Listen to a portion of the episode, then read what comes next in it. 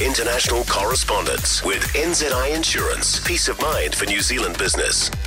14 to 6 UK Europe correspondent Gavin Grey joins us now. We've probably now all seen that footage, Gavin, which has emerged of the Conservative Party members partying during London's lockdowns.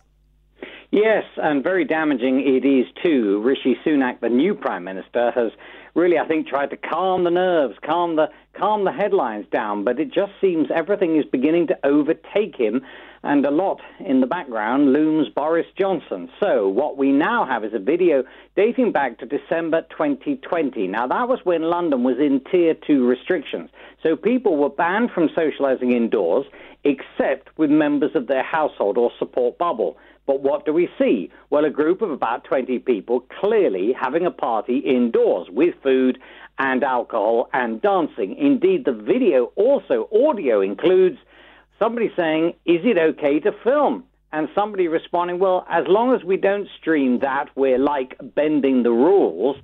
Well, as you can imagine, that's led to even more incensed people who were following the rules and not bending them. Now, at the time, uh, the Conservative Party did say that four people were disciplined. Those people, incidentally, were seconded to a campaign for a mayor of London that was a Conservative candidate.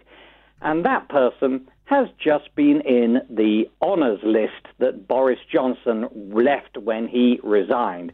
So now, can you imagine even more disgrace heaped upon an already pretty frazzled Prime Minister? Oh dear. Gavin, thank you. Gavin Grey out of the UK for us this morning. For more from Early Edition with Kate Hawkesby, listen live to News Talk ZB from 5 a.m. weekdays or follow the podcast on iHeartRadio.